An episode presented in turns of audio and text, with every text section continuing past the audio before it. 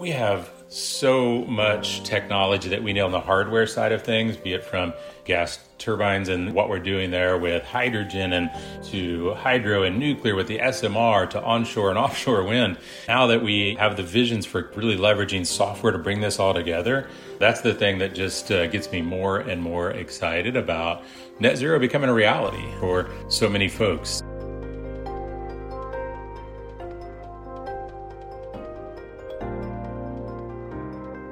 Good day, everyone, and welcome to Cutting Carbon.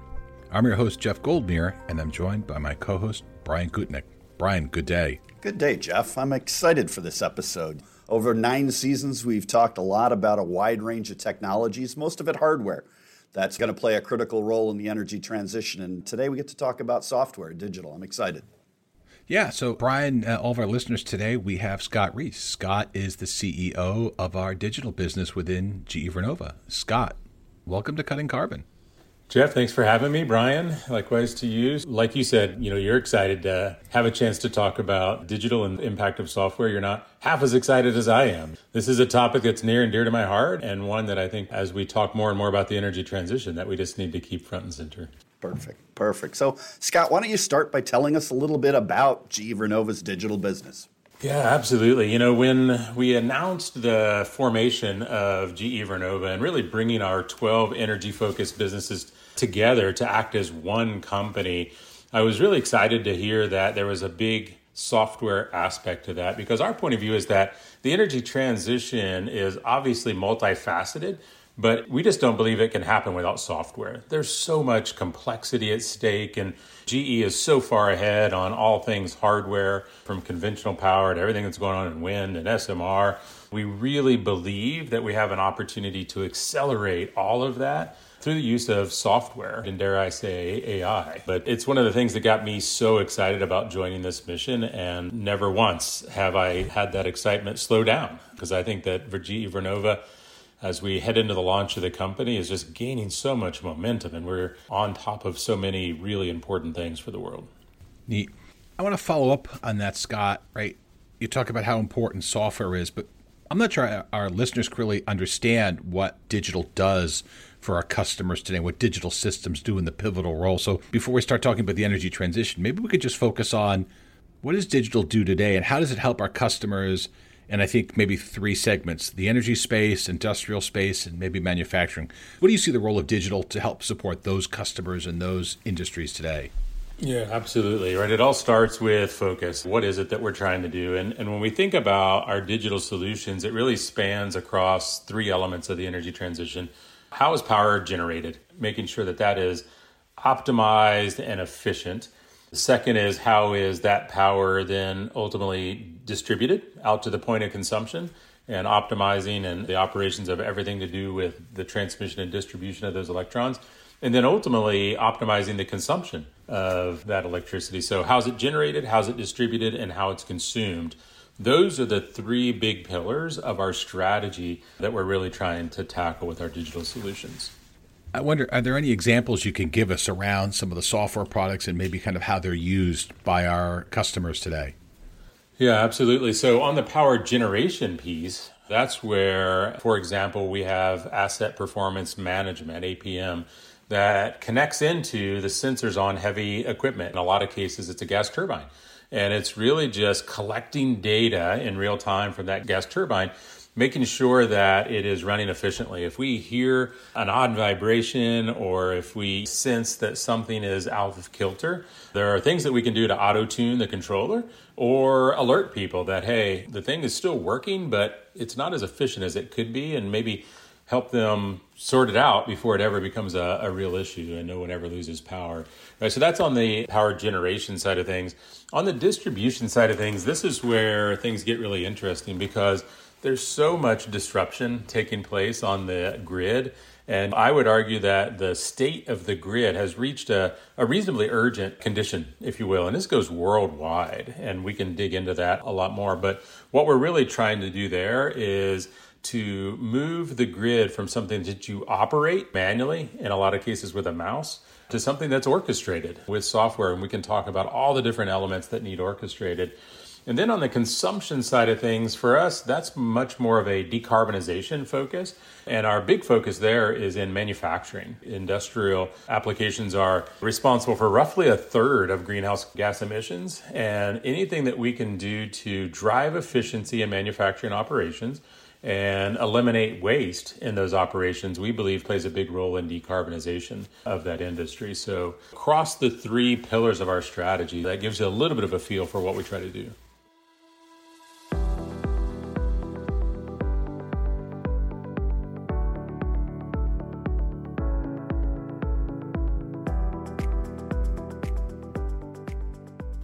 Perfect, perfect. Scott, in your introduction, you talked about your excitement around the energy transition not really being able to happen without software.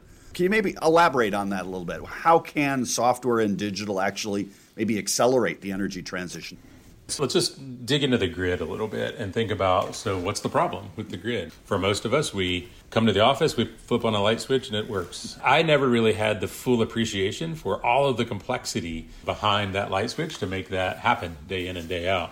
And it's only increasing. If you think about those grid operators and what they have to deal with, we're putting a lot more renewable power on the grid, which is great. Clean energy, we're driving onshore, offshore wind and solar all on the grid but for a grid operator, yeah, that's great, but it also introduces something that they've never had to deal with before, which is variability. When a gas turbine is running, that's what I would call a deterministic supply of power. If it's running, you're getting electrons. You got nothing to worry about. But what happens when a large percentage of your supply is wind and the wind's not blowing or solar and the, the sun's not shining? That's okay. You plan for that in your capacity, but like that has to be orchestrated. And things that need to be orchestrated, I would refer to as what's called a computable problem. We can forecast the weather. We know the, the wind patterns and the, the thermal patterns of the sun. And we can forecast that against demand and be able to compute the demands and the loads and be able to more effectively match supply and demand so that we never have an unstable grid renewables onto the grid is only one example of really the pressures that utilities are facing that software can help with. Storms, they're more frequent and more intense. And that's just a reality of today. What do we do to predict? the direction of the storm and the intensity of the storm and the ultimate impact on the grid. We can predict those things, even to the point of in Hurricane Idalia, for example, we were able to reach out to one of our customers and say, hey, based on the direction of this hurricane and the intensity that we believe it's going to bring, here are 19 elements of your vegetation that we think you should get out and cut before the storm ever gets here, because you know a few days ahead. And they were able to dispatch crews and trim in a very targeted way 19 points of vegetation and eliminate outages. These are computable problems, and that's really what software brings to the energy transition.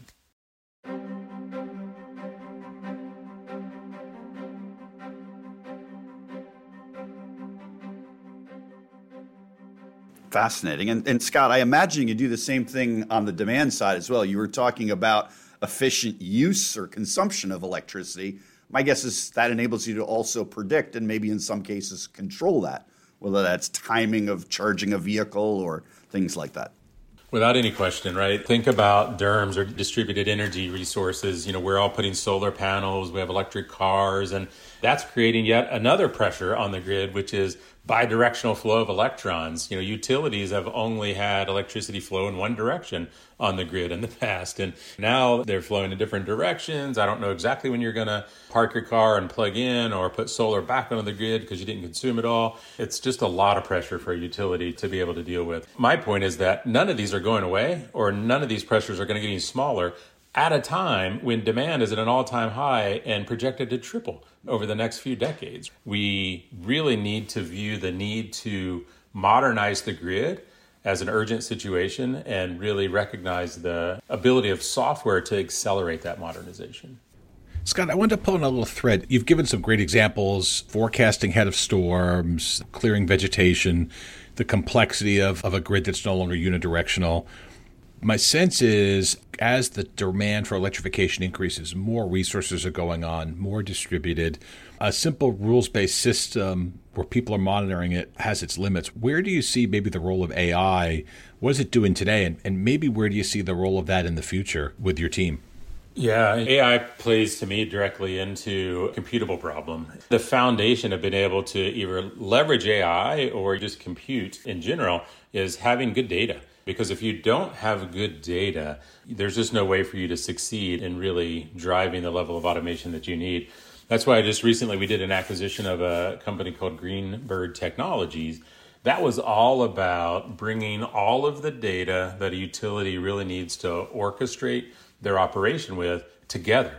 Not necessarily centralizing the data, but connecting to the data sources where you have a federated view out into the entire grid and the entire ecosystem that you need to ultimately orchestrate. But you know, you can only imagine the role of AI. You know, I think as humans, we're terrible consumers of electricity. We try to do better. We try to turn the lights off. We try to put in LEDs, but there are so many decisions that again are computable that can be just made for us that don't change the quality of our life. I just think that AI, once we have a common data fabric across the energy ecosystem, is going to be able to orchestrate, if you will, at a much broader level, a lot of those decisions that really help accelerate the energy transition without impacting anyone's quality of life.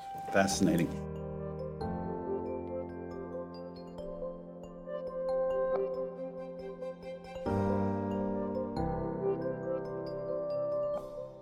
You're listening to Cutting Carbon. If you're interested in learning more about today's topic, please check out our show notes. And if you like what you hear, subscribe wherever you get your podcasts. All right, let's go back to the conversation.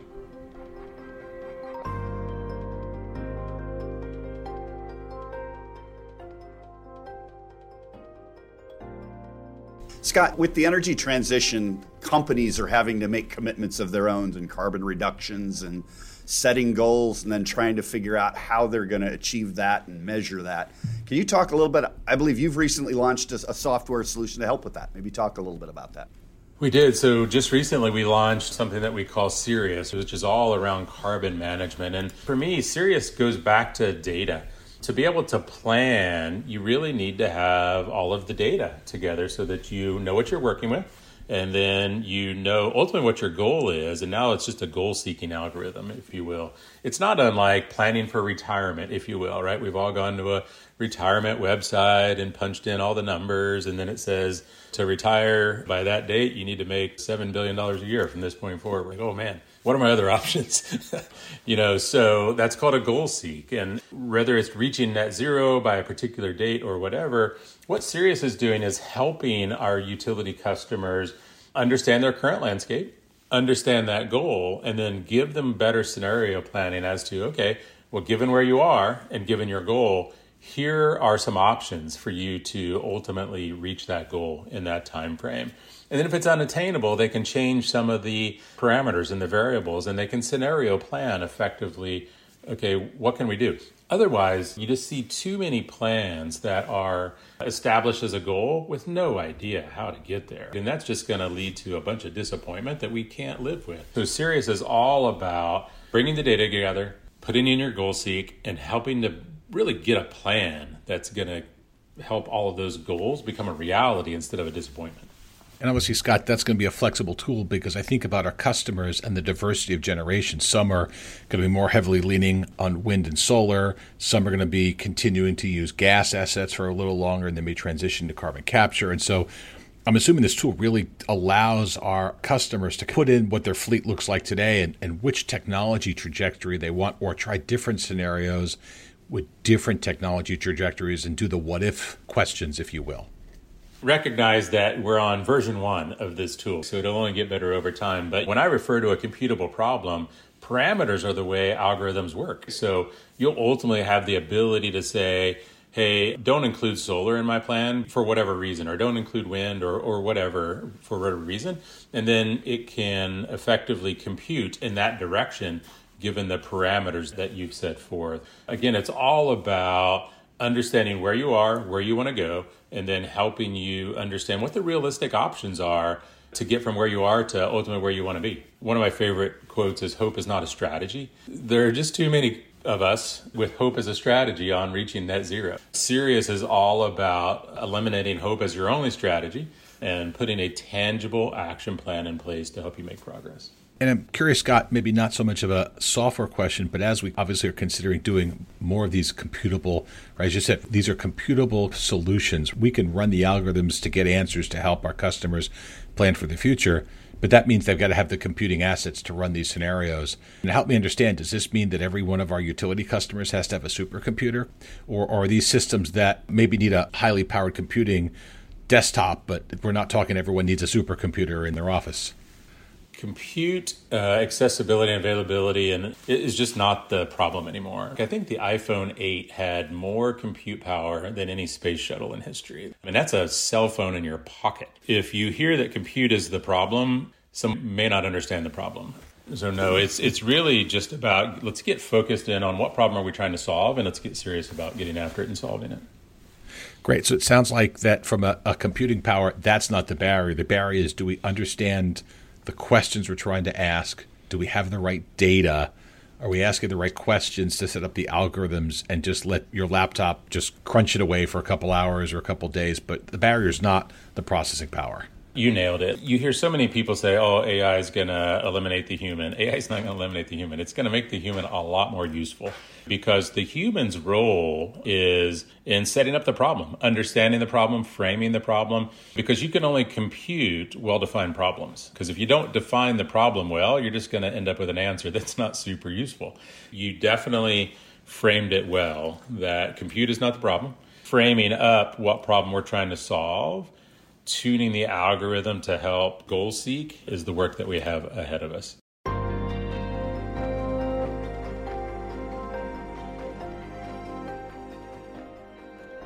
Scott, I was just going to ask Does opening up this software layer and this compute expose? I mean, obviously, energy security is incredibly important. Does it open up the possibility or the concern of cyber threats, et cetera? How do you address that? One of the top concerns for all of us, and it's not just to do with software, there's so much social engineering. Cybersecurity of the world's critical infrastructure is, as you might imagine, beyond critical. And so, for everything that we're building, and I suspect most providers out there today in the modern world, use something called a zero trust security framework. It is the underpinning of our Grid OS platform, for example, for running the grid. And zero trust means that even though you're in the office, for example, the computer should never necessarily trust without some level of verification that you are who you say you are. So that's called multi factor authentication. Most of us use that now for just about everything, whether it's banking or email or whatever. That's where you log in and then it sends you a text message, and that's pretty simple. And we've all gotten on board with multi factor authentication. But it goes to the next level now with software not trusting software because historically, if I knew what was called an API call, an application programming interface, I just had to know the name and I could now communicate with it. But what if a bad actor knows your API call? You don't want a bad actor interacting with your API. So they have things called keys that rotate on a very frequent basis. The software doesn't necessarily trust the software anymore. It constantly verifies hey, are you the software that I think you are? And please just verify that. Zero trust architecture, whether it's using software keys and rotation or multi factor authentication, these are just table stakes. You know, I remember a time where some of us were grumpy about multi factor authentication. I'm in the office. Of course, it's me. Why do I have to take this extra step? As humans, we've kind of gotten over that. And we've just recognized that, yeah, the world's an odd place in this cyber universe. An extra click is not going to ruin anyone's day. We're just taking that all the way through not just our human interactions with our software, but the software's interaction with the software. Yeah, I think, Scott, if you said to someone, hey, are you okay with the multi factor authorization as a way to stop someone from getting your credit card number and uh, running up a vacation Tahiti on your account? I think most of us would say, okay. If you translated that to, would you rather have that for your energy system so threat actor can't come along and take the grid down? I think we'd all be okay with that extra step.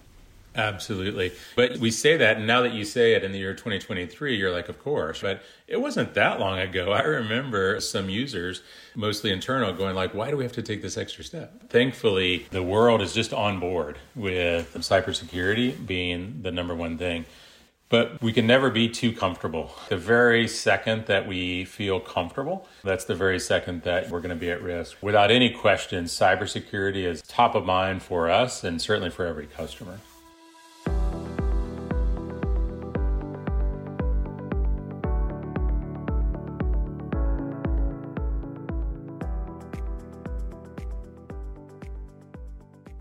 So, Scott, we already talked about Greenbird, but that's just one of the acquisitions you and the team have done recently. We also acquired Opus One Solutions. And maybe as we think about the context of this digital landscape, maybe you can help us understand where, where Opus One fits into the bigger picture as well. Yeah, absolutely. And the macro theme, if you will, for us is something that we call Grid OS, the orchestration system for the grid. And that's the strategy and vision that we have for the future. Opus One fits into that because Opus One was a startup that had invested in really orchestrating DERMS, these distributed energy resources, be it your electric vehicle fleet or your solar on your house, and really helping utilities get visibility into all of those, right? Because it was a little bit wild, wild west when all of that first started, and utilities are like, "Whoa, where are these electrons coming from?" And what? Wait, it's going the wrong way. What's the planes, trains, and automobiles? How do you know where I'm going? Opus One for us was a investment in helping utilities really understand what was going on on their grid from a DERMS perspective. But again, it feeds back into that broader vision of Grid OS, which is orchestrating the entire grid, not just the DERMS piece, the renewables piece, the conventional power piece. These things are all a reality. And if you only pay attention to one piece of that, you know you're going to get disappointed at some point when your grid ultimately loses inertia and you don't understand the physics that's happening there. So opus one has been a real driver for a lot of our utilities in bringing that on and gaining that visibility. Now i will say that DERMS is a little bit of a forward looking topic for a lot of our utilities customers because they know that these assets are feeding into their grid, but there aren't enough of them for a lot of them at this stage for it to really be a problem but they know it's going to be a problem at some point. When renewables you know gets to say 40 50 60% of the makeup of your generation that's where orchestration becomes not important it becomes critical. We're trying to really stay ahead of where the challenges are going to be for our utility customers but ultimately these things aren't going to be optional. These are going to be critically important for running a grid. Definitely sounds like our utility customers are trying to get ahead of the curve if you will but I'm wondering, Scott, what's the interface? We talk about our utility customers, but our utility customers to some degree have a responsibility to the TSOs and the ISOs. That's the transmission system operators, the independent system operators. Those are the entities that are orchestrating the orchestras, maybe, if we're going to follow that analogy. They're thinking about the utilities in their region and what assets are available because they've sort of got ultimate responsibility for keeping the grid up and running. And are they looking at these same sort of tool sets more at the macro level? Without any question, the challenges are very similar, you know, just slightly different when you think about the generation side of things. But being able to see the demand, understand the demand patterns, and understand the dynamics that lead to a, a good power generation day and a challenging generation day, and being able to again balance those things out is critical for everyone whether it's a utility or the iso the same problem exists just in slightly different ways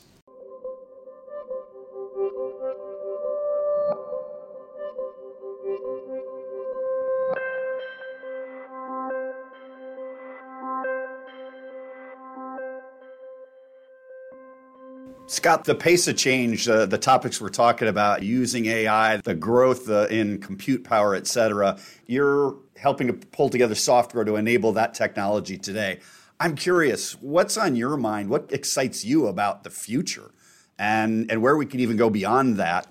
And as you answer that as well, how do you think about the future with digital as part of GE Vernova and that future as well?